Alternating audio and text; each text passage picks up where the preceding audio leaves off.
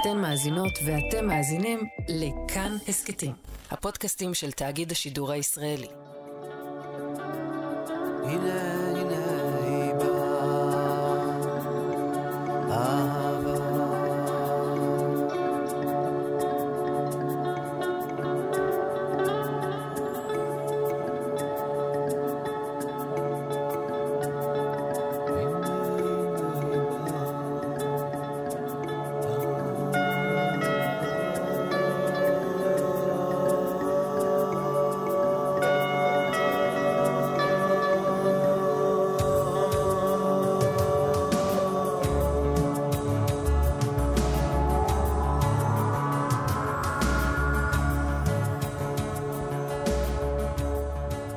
היום בגבוהה גבוהה נצא למסע בעקבות אהבה, וניטה האם ועד כמה הרציונליות משחקת בתפקיד. ובמילים אחרות, האם אנחנו מחליטים את מי ואת מה לאהוב, או שאולי זו אהבה עצמה שמחליטה עלינו. מתחילות. גבוהה גבוהה עם ויviana דייטש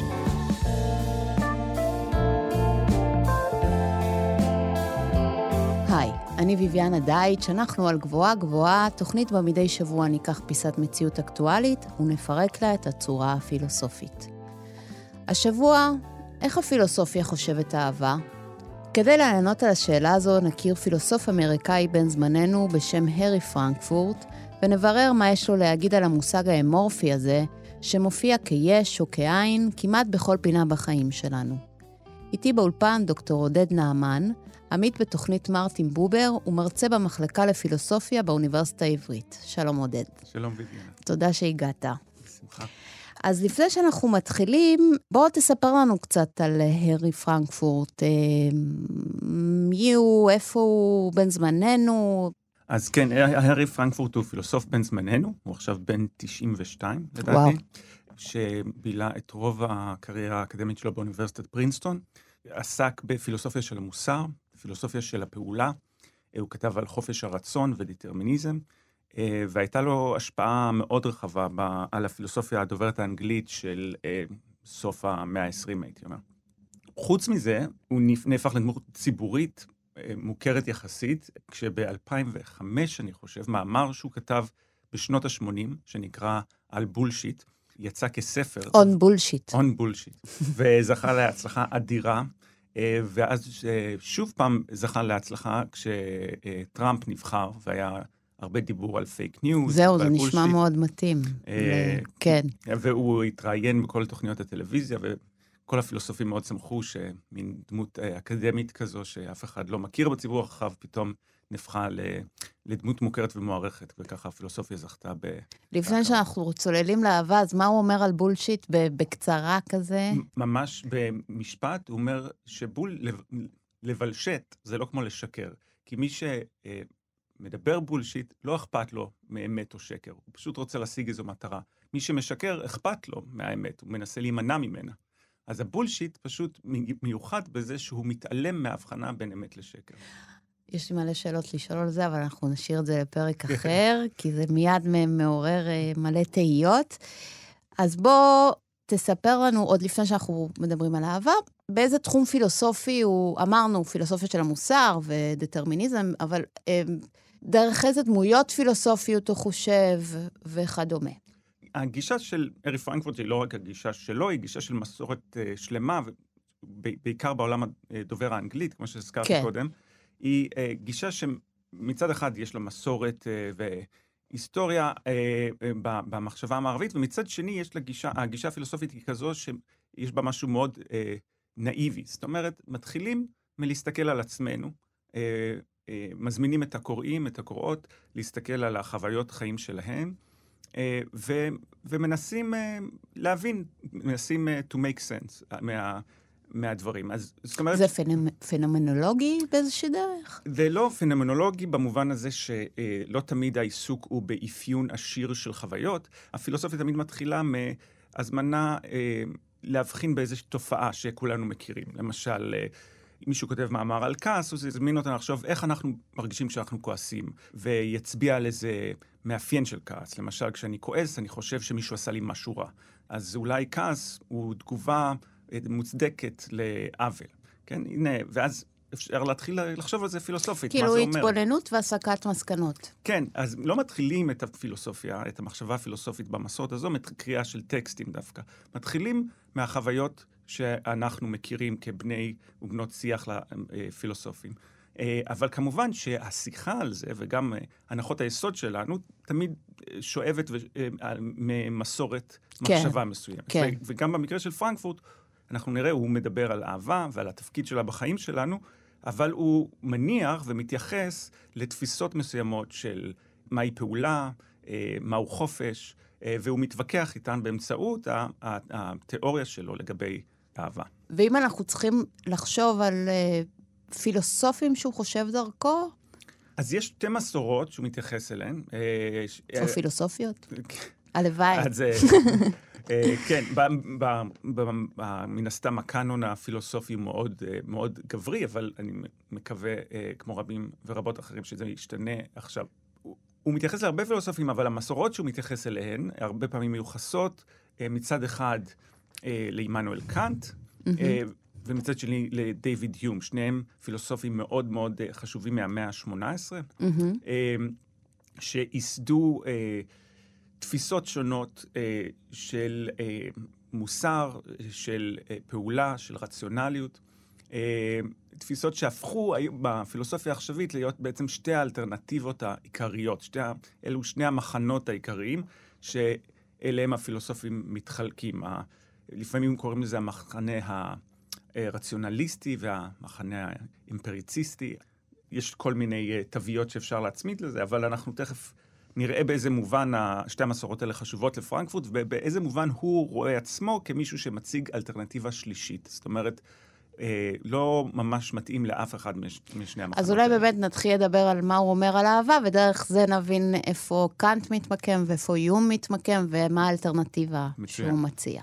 יש שתי, לפחות שתי סיבות מאוד טובות לחשוב על אהבה בצורה פילוסופית. אחת, שאהבה זה דבר חשוב בחיים שלנו, ואנחנו רוצים להבין אותו. היא ו... בכל מקום. היא בכל מקום, והיא אה, לא רק, נגיד, תופעה פסיכולוגית. ברור לנו אולי שפסיכולוגים יחשבו על אהבה, אבל אהבה גם קשורה לערך ולמשמעות שאנחנו מייחסים לדברים, וכאן יש מקום גם למחשבה אה, פילוסופית על מהי. הסיבה השנייה, שחשובה גם לפרנקפורט, זה ש... לאהבה יכולה להיות השפעה מאוד גדולה, או תפקיד מאוד חשוב בחיים שלנו כיצורים שפועלים בעולם ומייחסים ערך לדברים ו- ומשמעות לדברים. אז פרנקפורט רוצה להבין גם מהי אהבה וגם מה התפקיד שלה ב- בעולם שלנו כסוכנים, כאג'נס. אני אתחיל מלהגיד משהו על, קצת כמו שהוא מתחיל, להגיד משהו על מה, איך הוא תופס אהבה. הוא חושב, לפני שהוא מגדיר או מתאר מהי אהבה, הוא מציג את השאלה האם אהבה האהבה שלנו לאנשים שאנחנו אוהבים, לדוגמה, היא תגובה לערך של האנשים האלה? האם אנחנו מבינים שמישהו הוא אדם מדהים ומרשים ונהדר וטוב לב ויפהפה ולכן אנחנו אוהבים אותו? או שהערך שאנחנו מייחסים לאדם הוא תוצאה של האהבה שלנו. ננסה להגיד את זה במילים פשוטות, אם הבנתי אותך נכון. לצורך העניין, אה, יש פה עט באולפן לידי.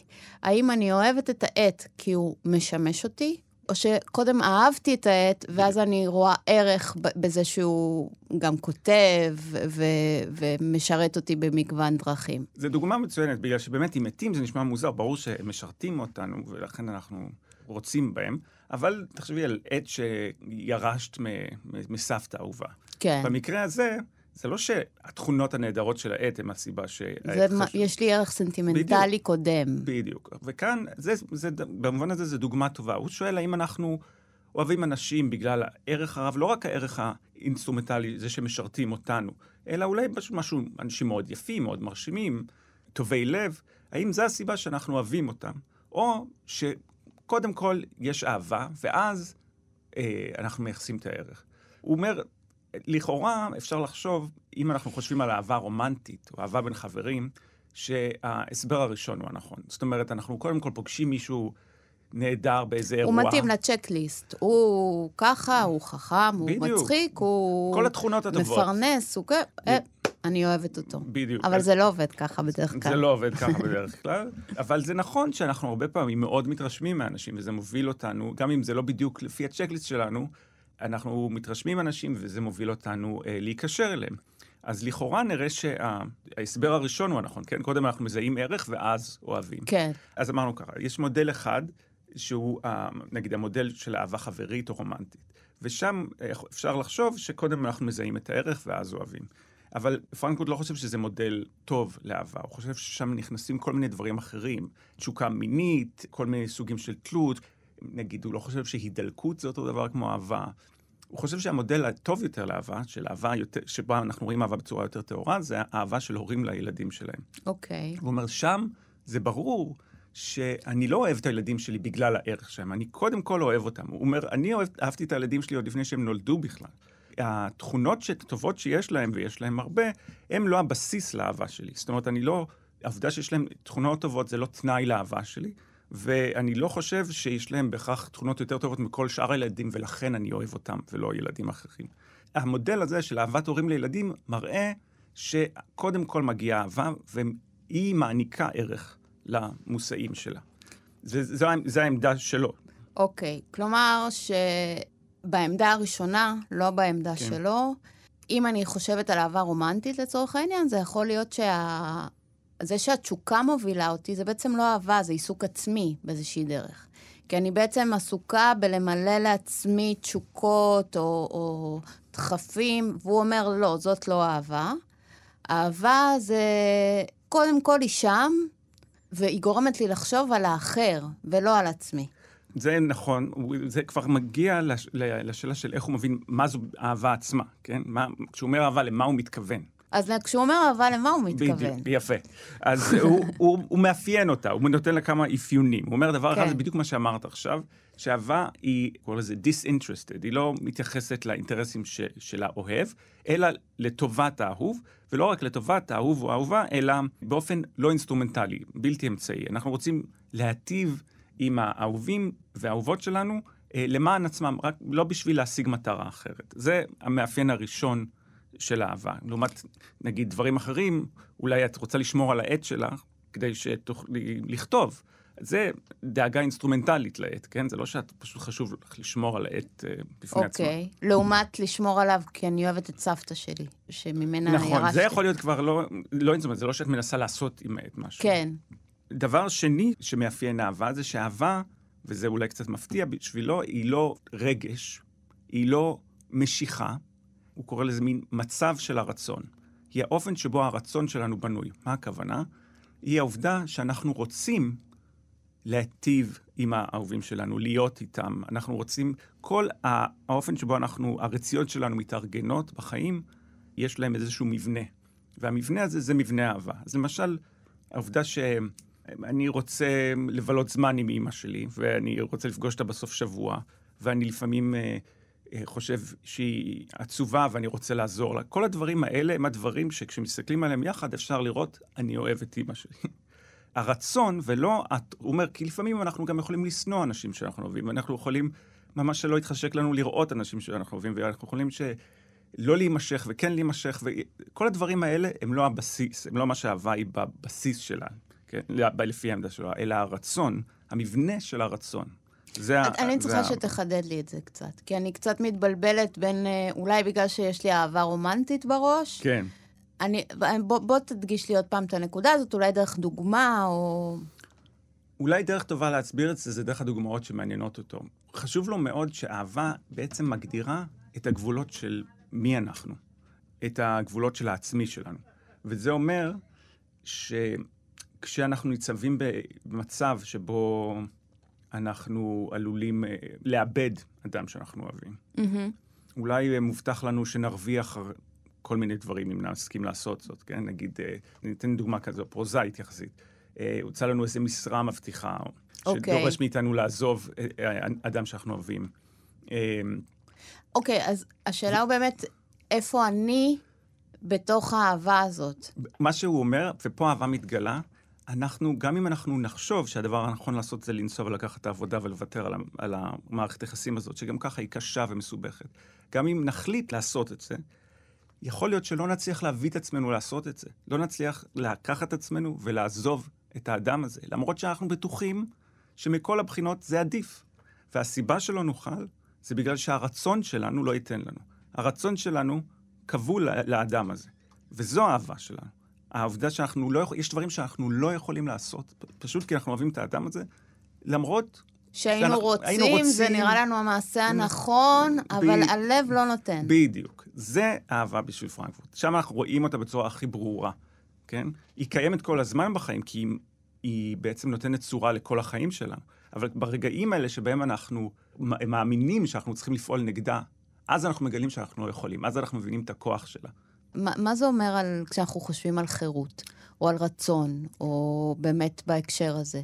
איפה זה מעמיד את ה... בשביל באיזה... פרנקפורט זה, זה נושא מאוד מאוד חשוב, והוא גם אה, נודע כפילוסוף בכתיבה שלו על חירות, במיוחד בזכות הרעיון שחירות בשביל פרנקפורט לא אומרת שיש לנו שליטה. זאת אומרת, הרבה פעמים אנחנו הכי חופשיים, לפי פרנקפורט, דווקא כשאנחנו, אין לנו ברירה, אלא לעשות את מה שאנחנו עושים. תסביר לנו. אז נתחיל מהדוגמאות שבהן זה לא נכון, כן? לפעמים אין לנו ברירה כי מישהו מאיים עלינו, או אין לנו ברירה כי אה, אנחנו חלשים מדי, אנחנו מכורים למשהו, או פשוט אה, חסמו אותנו, כן? אני, יש פקק ואני לא יכול להגיע למקום שאני רוצה להגיע. כל המקרים האלה זה מקרים שבהם אין ברירה ונראה שהחופש שלנו מוגבל. אבל יש מקרים שבהם הכורח הכורח שאנחנו נתקלים בו, ההכרח, הוא לא תוצאה של מגבלה חיצונית לנו, אלא הוא תוצאה של מה שהוא קורא מגבלה פנימית. זה הרצון שלנו עצמנו שכופה עלינו לפעול כך ולא אחרת.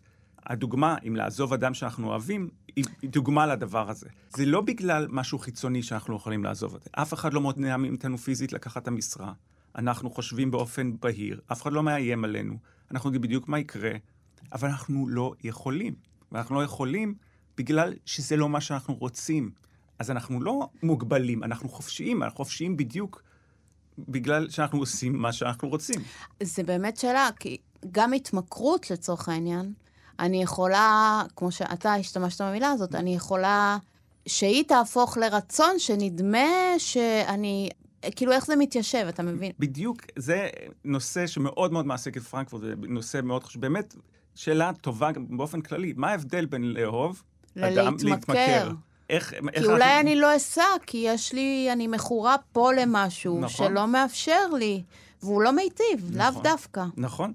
הרבה מהעבודה של פרנקפורט זה באמת להסביר את ה, מה ההבדל בין שני הדברים האלה. במאמרים אחרים שלו, לא, לא על אהבה באופן ספציפי, הוא ממש מדבר על דוגמאות של התמכרויות, כן? Mm-hmm. הוא משווה בין בן אדם שמכור לסם, והיה נורא רוצה לא להיות מכור לסם הזה. אבל הוא מכור, והוא ממשיך להשתמש. ולפעמים אנחנו יודעים שזה אהבה היא ככה. נכון, נכון. אהבה יכולה להיות כזו. רומנטית. כן, אה, גם אהבות אחרות. כן, אה, אבל, יכול. אה, אז הוא אומר, משווה בין בן אדם שמכור, זאת אומרת, רוצה את הסם, אבל היה רוצה שלא לרצות? זאת אומרת, היה okay, רוצה אוקיי, שלא okay. אוקיי. לרצות את הסם. זה, okay. אוקיי. לזה רצייה מסדר שני. הוא היה רוצה שלא לרצות את הסם, אבל הוא רוצה את הסם. הוא מבין שיש שם משהו מזיק. כן. ו- ו- אבל זה חזק ממנו. כן, הרצייה מסדר ראשון, הרצייה של הסם היא חזקה מדי. למרות כן. שהוא היה רוצה שלא לרצות. כן. אבל הוא אומר, לעומת זאת, תחשבו על מכור שרוצה לרצות את הסם. זאת אומרת, שמח. עם העובדה שהוא מכור. האדם הזה הוא דווקא אה, אין חופשי. שם בעיה. שם אין בעיה של חופש. גם לגבי אהבה, אנחנו יכולים לשאול שאלות כלומר, כאלה. זה תמיד הם פנימי. כלומר, זה לא מה שהחברה חושבת שלא מיטיב, זה משהו פנימי. כן, בשביל פרנקפורט זה מאוד, זה פילוסופיה מאוד אינדיבידואליסטית במובן הזה. כן. והיא מאוד קשורה למבנה של הרצון שלנו, כן? Mm-hmm. מה היחס בין מה שאנחנו רוצים, מה שאנחנו היינו רוצים, mm-hmm. רוצים לרצות, והוא מנסה להסביר את ההבדל בין דחפים והתמכרויות שהם לא, הם באמת חיצוניים לנו, כן? לפעמים יש, דבר, יש דברים שקורים בתוכנו מבחינה פיזית, אבל אנחנו לא מזדהים איתם. כן. כן. לבין דברים שאנחנו מזוהים איתם, כמו הרצון שלנו, כן? כן. שאנחנו, זה אנחנו.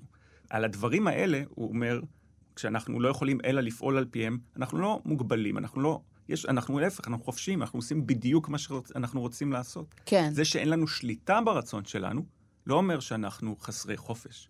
כי הרצ... עצם זה שאנחנו פועלים על פי הרצון. כאילו אנחנו חופשיים לצורך העניין מרעיונות שיש לנו על עצמנו, על זה, כי החופש שלנו הוא הרצון עצמו, והוא זה שמוביל אותנו. בדיוק. אוקיי. זאת אומרת, מה שחשוב זה לא אם תמיד יש לנו שליטה, אם היינו יכולים לעשות אחרת. מה שחשוב זה אם אנחנו פועלים על פי הרצון שלנו. Mm-hmm. גם אם אין לנו שליטה ברצון שלנו. זה מה שמשנה. ולפעמים אנחנו, רצונות שיכולים להיות, זה דבר מורכב, כן? אין לנו רק רצון אחד. זה דבר מורכב אנחנו... גם, כי אני חושבת תוך כדי, יכול להיות שכבר אמרנו את זה, אבל זה עוד פעם מוביל אותי רגע. הרצון שלי, אז איפה הטוב בעניין הזה? הטוב המשותף, לא האינדיבידואלי. איפה הוא מתמקם ביחס ל... ל כשאני חושב אה, על הרצון שלי, כש, כשהפילוסופיה אינדיבידואליסטית? אז הרבה פעמים, וזה קצת כבר, אנחנו קצת, אה, אני אגיד משהו שקצת לא קשור ספציפית לפרנקפורט, אבל הפילוסופיה שנוקדת בעמדה אינדיבידואליסטית, זאת אומרת שמתחילה מלהסתכל על המבנה המנטלי, אה, קוגניטיבי של, הפרט, ומגדירה את הדברים על פי זה, אה, תמשיך לפילוסופיה פוליטית ולשאלות של צדק, אה, על בסיס זה. זאת אומרת, יגידו, אוקיי, נגיד, מה שטוב לפרט זה להיות חופשי, וחופש זה לפעול על פי הרצון, וכל הסיפור של פרנקפורט, לדוגמה. ואז יגידו, אוקיי, אז איך נראית חברה של אנשים שחיים כך טוב? אה, איך אנחנו מבינים מה הם חייבים זה לזה? Mm-hmm. איך נארגן אותה, כן? זאת אומרת, היא תבנה את, ה, את החברתי ואת הפוליטי על בסיס התפיסה הפילוסופית של היחיד. פילוסופיות אחרות, או גישות אחרות, ילכו בכיוון ההפוך, יבינו משהו על החברה, ומתוך וממנו, זה יבינו כן, משהו כן. על הפרט, כן? זאת אומרת, יש, זה מאוד, באופן מאוד גס, דרכים שונות להתקדם, ה... אבל בשתיהן אפשר להגיע לפרט ולחברה, השאלה מאיפה מתחילים. אז בואו נחזור לפרנקפורט. אז בואו בוא נחזור לפרנקפורט, ואני רוצה לספר לך על הקשר שלו לשתי המסורות האלה שהזכרתי בהתחלה, כן. קאנט ו... ויום. ויום. מסורת אחת, שלגבי איך אנחנו פועלים בעולם, אומרת שהתבונה מוליכה אותנו. זאת אומרת, אנחנו קודם כל שופטים למה יש ערך, mm-hmm. ולאיזה איזה, לאיזה מטרות או יעדים יש ערך, ואז אנחנו, יש לנו דחף, רצון, אה, להגשים את הדברים האלה. קאנט. זה קאנט, בגדול, mm-hmm. מאוד בגדול, באופן גס וכולי, אבל זה המסורת כן. הקנטיאנית. המסורת האלטרנטיבית, היומיאנית של איום, אה, אומרת לא, להפך, הדחפים מוליכים אותנו. זאת אומרת, התבונה משרתת את הדחפים. מה זה אומר? זה אומר שהמטרות הסופיות שלנו, היעדים שלנו, מוגדרים על פי הדחפים שיש לנו, והתבונה רק משמשת אותנו כדי להשיג את הדברים האלה, לנקוט באמצעים כדי להגשים את המטרות שהדחפים קבעו בשבילנו. אנחנו יכולים להציב, לפני שאנחנו ממשיכים את האהבה רגע בנוסחאות האלה? אז בדיוק זה העניין, שאהבה לא כל כך באופן מסורתי משחק את תפקיד בנוסחאות האלה. אוקיי. והחידוש של פרנקפורט, לפחות איך שהוא רואה את זה, והמטרה שלו, זה באמת להכניס את הרעיון של אהבה למשוואה הזאת ולהציע אופציה שלישית, שהיא לא התפיסה הראשונה, התבונית, ולא התפיסה השנייה, המבוססת על הדחפים, אלא משהו שלישי. והדבר השלישי אומר שהאהבה מוליכה אותנו, כלומר, התבונה שלנו משרתת את האהבה. קובעת מה המטרות שלנו, נגיד להיטיב עם האנשים שאנחנו אוהבים. אגב, אוהבים לא רק אנשים, הוא אומר, אוהבים אידיאלים, אוהבים מקומות, אוהבים מסורות, אפשר לאהוב כל מיני דברים. מדינה? מדינות, בהחלט. אבל האהבה קובעת מה אנחנו אוהבים וגם מה המטרות שלנו ביחס לדבר או האדם שאנחנו אוהבים, להטיב עמו, לשמור עליו, להיות בחברתו וכן הלאה. והתבונה אה, משרתת את המטרות האלה. אז לפי פרנקפורט זה לא הדחפים שלנו שקובעים, ולא התבונה, אלא האהבה שקובעת את המטרות שלנו. התבונה צריכה לשרת את המטרות האלה. ומה קובע את האהבה? אז הוא אומר, האהבה, מה שקובע אותה, יש גם עניינים ביולוגיים, יש עניינים חברתיים, יש כל מיני סיבות שגורמות לנו לאהוב דבר אחד ולא אחר. לפעמים יש לנו השפעה מסוימת, אה, עקיפה, על מה אנחנו מובילים. אנחנו יכולים להימנע ממישהו, או להיות, להשתדל להיות בחברת מישהו כדי להגדיל את הסיכויים, או להפחית את הסיכויים שנתאהב. אבל באופן עקרוני, וזה מתקשר למה שאמרנו קודם על חופש, חשוב לו מאוד להגיד, אהבה זה לא משהו וולונטרי, זה לא משהו שאנחנו, יכול, יש לנו שליטה מיידית בו. אני לא יכול לאהוב כמו שאני בוחר אה, להרים את היד. אהבה זה משהו ש... קורה. קורה. אנחנו יכולים לנסות ליצור סיטואציות שבהן הוא יקרה, כמו שאני יכול ליצור סיטואציה שבה אני אה, ערני, או, אבל אני לא יכול לבחור להיות ערני, כן, כמו שאני בוחר להזיז את היד. אה, אז אהבה היא משהו שקורה לנו, ובמובן הזה היא כמו הדחפים שלנו, משהו שקורה לנו. אבל לעומת הדחפים, שהם שרירותיים, הם מטלטלים אותנו הלוך ושוב, ונראה שהם יוצרים מציאות של, עם התמונה הזו היומיאנית של הדחפים, אנשים חוששים שאנחנו חיים חיים שרירותיים, שבהם כל פעם אני רוצה משהו אחר ואין לי בעצם שום שליטה תבונית במטרות שלי. האהבה, אומר, אמנם כמו הדחפים, היא לא בשליטתנו, אבל היא גם לא שרירותית. היא הרבה יותר יציבה, יש לה מבנה, זאת אומרת, כמו שאמרנו קודם, היא נותנת מבנה לרצון שלנו, יש לנו רציות שיש להן היגיון מסוים, אה, לעזור. הרבה מהדברים שאני רוצה בחיים קשורים בכמה אנשים, בסופו של דבר, כמה אנשים בחיים אנחנו אוהבים באמת. יש לנו הרבה חברים אונליין, אבל מעט אנשים שאנחנו אוהבים כן, באמת. נכון. והאנשים האלה, סביבם החיים שלנו מאורגנים. וזה דבר יחסית יציב, אה, לא כמו הדחפים שלנו הרגעיים. אה, אז יש לנו בסיס יציב, הוא מחובר למוטיבציות שלנו, מניע אותנו, והתבונה משרתת אותו. התבונה משרתת אותו במובן הזה שאנשים שאני אוהבת, אה, ואני פועלת למענם באהבה, אני לא, הפעולה עצמה היא פעולה שהיא לא מתרכזת בי, אלא בהם כשהיא... נכון. אז שם יש, יש מעשים של תבונה, אתה לא פועל מתוך דחף. אבל אני אגיד, זו שאלה טובה, כי אני אולי צריך להבהיר משהו. המילה תבונה היא קצת מוזרה, כי גם אנחנו לא משתמשים בה ככה ביום-יום, אבל הכוונה היא פשוט מחשבה רציונלית, כן? אנחנו חושבים, אני רוצה נגיד, אה, נמשיך עם הדוגמה ש... אה, עם אימא שלי, אני רוצה לפגוש את אימא שלי בסוף השבוע, אז אני צריך לתכנן איך אני מגיע, איפה ניפגש, אה, כל מיני שאלות מאוד פרקטיות שקשורות ב, אה, ב, במחשבה רציונלית, כן? אני לא יכול להגיד, אם אני אקבע מלא דברים, אה, מלא אירועים בסוף שבוע, אני לא אוכל להגיע לכולם. זה יהיה לא רציונלי לקבוע הרבה אירועים. או אם אני אקבע עם אמא שלי, שאני יודע שאני בכלל אהיה במקום אחר, זה יהיה לא רציונלי. זה ברמה הכי פרוזאית, הכי יומיומית. אבל בגדול, זה המקום של התבונה בשביל, גם בשביל היומיאנים, אבל גם בשביל פרנקפורט. התבונה היא משהו שמאפשר לנו להגשים את המטרות שנקבעות על ידי האהבה. זה האופן שבו אנחנו חושבים בצורה הגיונית על איך להשיג את המטרות שלנו. זה פשוט ההיגיון. אצל הקנטיאנים זה משהו הרבה יותר גדול, זה הציווי של התבונה, זה מה שקובע למה אנחנו צריכים לשאוף. איך להיות בני אדם בכלל בעולם. זה היה נשמע לי, אני יודעת שאמרת שיש משהו קנטיאני, mm. אבל זו אהבה בעצם.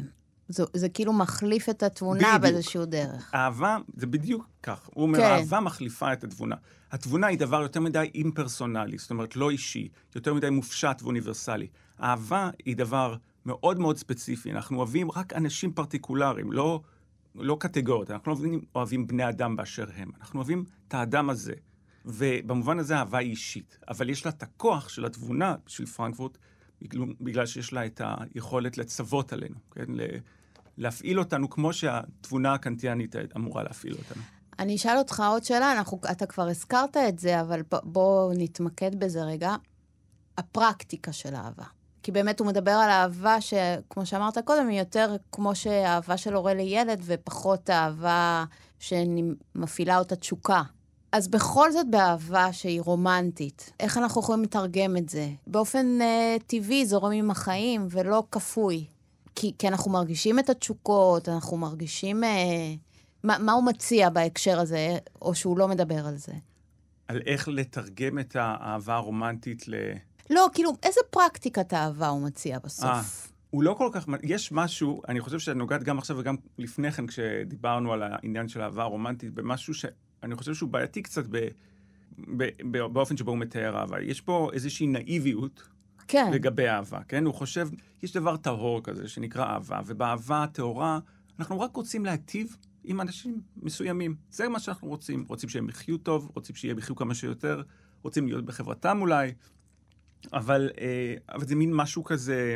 ששוכח את זה שאנחנו, יש בנו תשוקות. בדיוק. זה שוכח אה, את זה ש... והרי זה גם מצחיק, כי, כי הוא מפריד בין האהבה שיש בה מיניות, בהקשר הרומנטי, לבין האהבה של הורים לילדים. אבל כל מי שגדל על פסיכואנליזה ופרויד יודע שמיניות יש בכל נכון, קשר נכון. של אהבה. ולא ברור שהתמונה הוורודה, ורודה גם בגלל שהיא חיובית, אבל גם בגלל שהיא קצת אה, כזו מפונפנת ופשטנית, ש, שלפרנק, שפרנקפורט אה, אה, מצייר, התמונה שהוא מצייר של קשר של אהבה, לא ברור שהיא באמת אה, נכונה כתיאור של אהבה של הורים וילדים, או, או של אהבה בכלל. יכול להיות שהעניין שלו למצוא איזה בסיס אה, נקי וטהור שאפשר ככה להפריד ממנו, להוציא ממנו את כל הדברים המלוכלכים של דחפים, תשוקות, אינטרסנטיות. כן. אולי אה, זו איזו פנטזיה שאי אפשר באמת להגשים. ופה אנחנו כבר מגיעים לסוג של ביקורת על הגישה של פרנקפורט. מה שאני חושב שחזק בגישה הזו, והסיבה שגם הייתה לה אה, השפעה, mm-hmm. זה שגם אם ההבנה שלו של מהי אהבה היא פשטנית מדי, אני חושב שכן המחשבה שאנחנו צריכים לתת לאהבה מקום מרכזי, ההבנה שלנו את עצמנו כאנשים שפועלים בעולם. זאת אומרת, לא רק מוסר, לא רק תבונה ורציונליות, לא רק דחפים, אלא אהבה. הר... הרעיון הזה, גם אם מה שהוא מבין כאהבה הוא לא נכון, הרעיון הבסיסי של האהבה צריך להיות מקום מרכזי. הוא קורא לזה הוא... ממש ערך סופי, כאילו זה הערך שלמענו, נכון? יש לה שני דברים. מצד אחד, נותנת ערך לדברים, ערך סופי, זאת אומרת, ערך שהוא לא אינסטרומנטלי, אינסטרומנטלי. ומצד שני, העובדה, הוא אומר, שאהבה נותנת, הופכת דברים לבעלי ערך סופי עבורנו, היא בעצמה עובדה נורא חשובה. הוא אומר שאם לא הייתה אהבה, לא היה לנו אף פעם מטרות סופיות. כל דבר היה לו ערך רק בשביל משהו אחר. וזה היה הופך אותנו ליצורים בעצם שהם, אה, אין להם אה, הבנה של בשביל מה הם עושים את הדברים. כי הרי תמיד הערך לא ייעצר בשום מקום. אתה מרוויח כסף בשביל לקנות בית, אתה קונה בית בשביל לארח חברים, אתה מארח חברים, ובסוף זה, זה, לא, זה לא נעצר בשום מקום. בשביל מה אתה עושה את כל זה? לא היית, אם לא הייתה אהבה, לא הייתה תשובה לזה. זה, זה מה שהוא אומר, היא נותנת לנו נקודת אה, סיום ל, ל, לשאלה הזו, למה? בשביל מה? והוא אומר, בקטע דווקא מעניין, הוא אומר שאם לא היה לנו, אה, אם לא הייתה אהבה, היינו סובלים משעמום נוראי. כי לא היה שום דבר שבאמת שווה לעשות בשבילו משהו. היינו הופכים להיות פסיביים ומשועממים, והיינו ישנים כל היום. גבוהה גבוהה. אני נשארת מבולבלת ממנו. כי אני כאילו לא מצליחה להבין באמת, אה, זה, זה באמת נושא מאוד מאוד מורכב, אבל אני לא מצליחה להבין איפה התשוקה, איפה, איפה, כאילו, מה זה הדבר הזה? מה זה הדבר הזה שהוא אהבה, שהוא, שהוא מדבר עליו? אני מבינה איך אפשר להגיע לזה. רוב הפעמים זה לא קורה. רוב הפעמים אנחנו מונעים המון מדברים שהם יותר... אה, מונעי תשוקה, אפילו אמרת פרויד כן. קודם, כן. מונעי אה, ריכוז עצמי. אה, אבל אולי, אולי דרך טובה לחשוב על זה, זה לא לחשוב רגע על אנשים, אלא אהבה לדברים אחרים. נגיד דברים שאנחנו אוהבים לעשות. תחשבי על... אמ, על תוכנית הרדיו הזאת. כן, נגיד, התוכנית הרדיו הזאת, זה משהו ש... ו, ו, ואולי באופן כללי יותר, על אה, תחום העיסוק שלך, שחשוב לך מאוד. והחיים שלך מאורגנים במידה רבה סביב המחויבות לעיסוק הזה. יכול להיות אם הוא היה מונח על הכף, אם פתאום היו... אה, עכשיו אני מבינה, אני חושבת. שיש משהו אה, שמניע את החיים שלי, שלא אני מחליטה עליו. בדיוק. והוא הוא, הוא קובע כל כך הרבה דברים לגבי איך את חיה, ומה את עושה, ולמה את רוצה לעשות מה שאת רוצה לעשות. והוא גם אה, משהו שאת את, את תביני, ש, תמיד כשאנחנו עומדים בפני אובדן של משהו שאנחנו אוהבים, אז אנחנו פתאום רואים כן. כמה הדבר הזה עיצב את כל מי ש... את, את החיים שלנו. איפה הוא ממוקם בסדר הערכים כן, האמיתי שלנו. בדיוק. לא זה שאנחנו חושבים שאנחנו קובעים, בדיוק. אנחנו חושבים את עצמנו ככה, בדיוק. אלא בעצם, האמת, זה מניע אותי, ולכן זה מה שיש לי בחיים. זה, אז את הבנת את פרנקפורט בדיוק. זה בדיוק אוקיי. הנקודה. ויכול להיות גם הפוך, אגב, דברים שאנחנו חושבים שאנחנו נורא אוהבים, ואנחנו מגלים שבעצם אנחנו יכולים להסתדר בלעדיהם. זה בעצם לא אהבנו אותם אנחנו חושבים שהם נורא חשובים, חושבים שבלעדיהם לא נמשיך, אבל האמת, נגיד, אתה יודע, לפעמים לאנשים יש, מישהו נורא רוצה להיות אה, צייר גדול, והוא אה, עובד מאוד קשה וכן הלאה וכן הלאה, ובאיזשהו שלב הוא מבין שבעצם לא, לא, זה לא כזה חשוב לו, מה שבאמת חשוב לו זה להיות עם המשפחה שלו, מה שבאמת כן, חשוב לו זה כן, כן, ללמד. כן. ובעצם, לא, הוא לא, הוא לא חייב את זה בשביל כאילו, לחיות. עם החיים אתה נפטר מכל מיני אה, רעיונות שחשבת על עצמך, ואתה נשאר עם, בתכלס, עם מה שבאמת רצית. בדיוק. והרצון הזה, זה הבסיס, לא המחשבות, לא הדחפים, אלא הרצון, בגלל זה הוא חושב ש... הרצון שהוא לא תוצר של רציונליות, הוא קורה. נכון, בדיוק. הוא, הוא מתרחש. הוא פשוט, אנחנו מוצאים את עצמנו עם הרצון הזה. אוקיי. אמ, ואנחנו הבנו קצת מה החידוש, איך, איך זה שהוא מכניס את האהבה לתמונה, מה החידוש שלו בתוך המסורת הפילוסופית שהוא מת, ממוקם בה. אני רוצה לשאול אותך, אם יש במחשבה שלו איזה, איזשהו חידוש במחשבה על אהבה. לא בתוך מסורת, לא... פשוט... אה, הרבה אנשים שמעו על אהבה פלטונית. מה, אם, אם יש חידוש ב, במחשבה על המושג עצמו? הכתיבה של פרנקפורט על אהבה הייתה התחלה של עיסוק די אינטנסיבי, שוב, בפילוסופיה דוברת האנגלית, שהיא קצת שונה מפילוסופיה גרמנית או צרפתית, בשאלות על אהבה, ובעיקר בשאלה שפרנקפורט עונה עליה בשלילה, האם יש הצדקות לאהבה, האם יש טעמים לאהבה, האם האהבה יכולה להיות uh, רציונלית. ובאופן כללי יותר, זה חלק אה, מתנועה בפילוסופיה uh, לעבר מחשבה יותר רצינית על רגשות, uh, שתמיד נתפסו בתור תופעה, טוב, זה, רגשות זה משהו שקורה לנו, זה תופעה פסיכולוגית, אבל אבל מה שחשוב תמיד היה נתפס בתור המחשבה הרציונליות והמוסר, זה הדברים שצריכים להתמקד בהם. והיה נראה שרגשות, בין השאר בגלל שאין לנו שליטה בהם, כן. אז אין מה לדבר עליהם יותר מדי. כן. אנחנו צריכים לדבר על דברים שיש לנו שליטה בהם, כמו בחירות, מעשים. כן.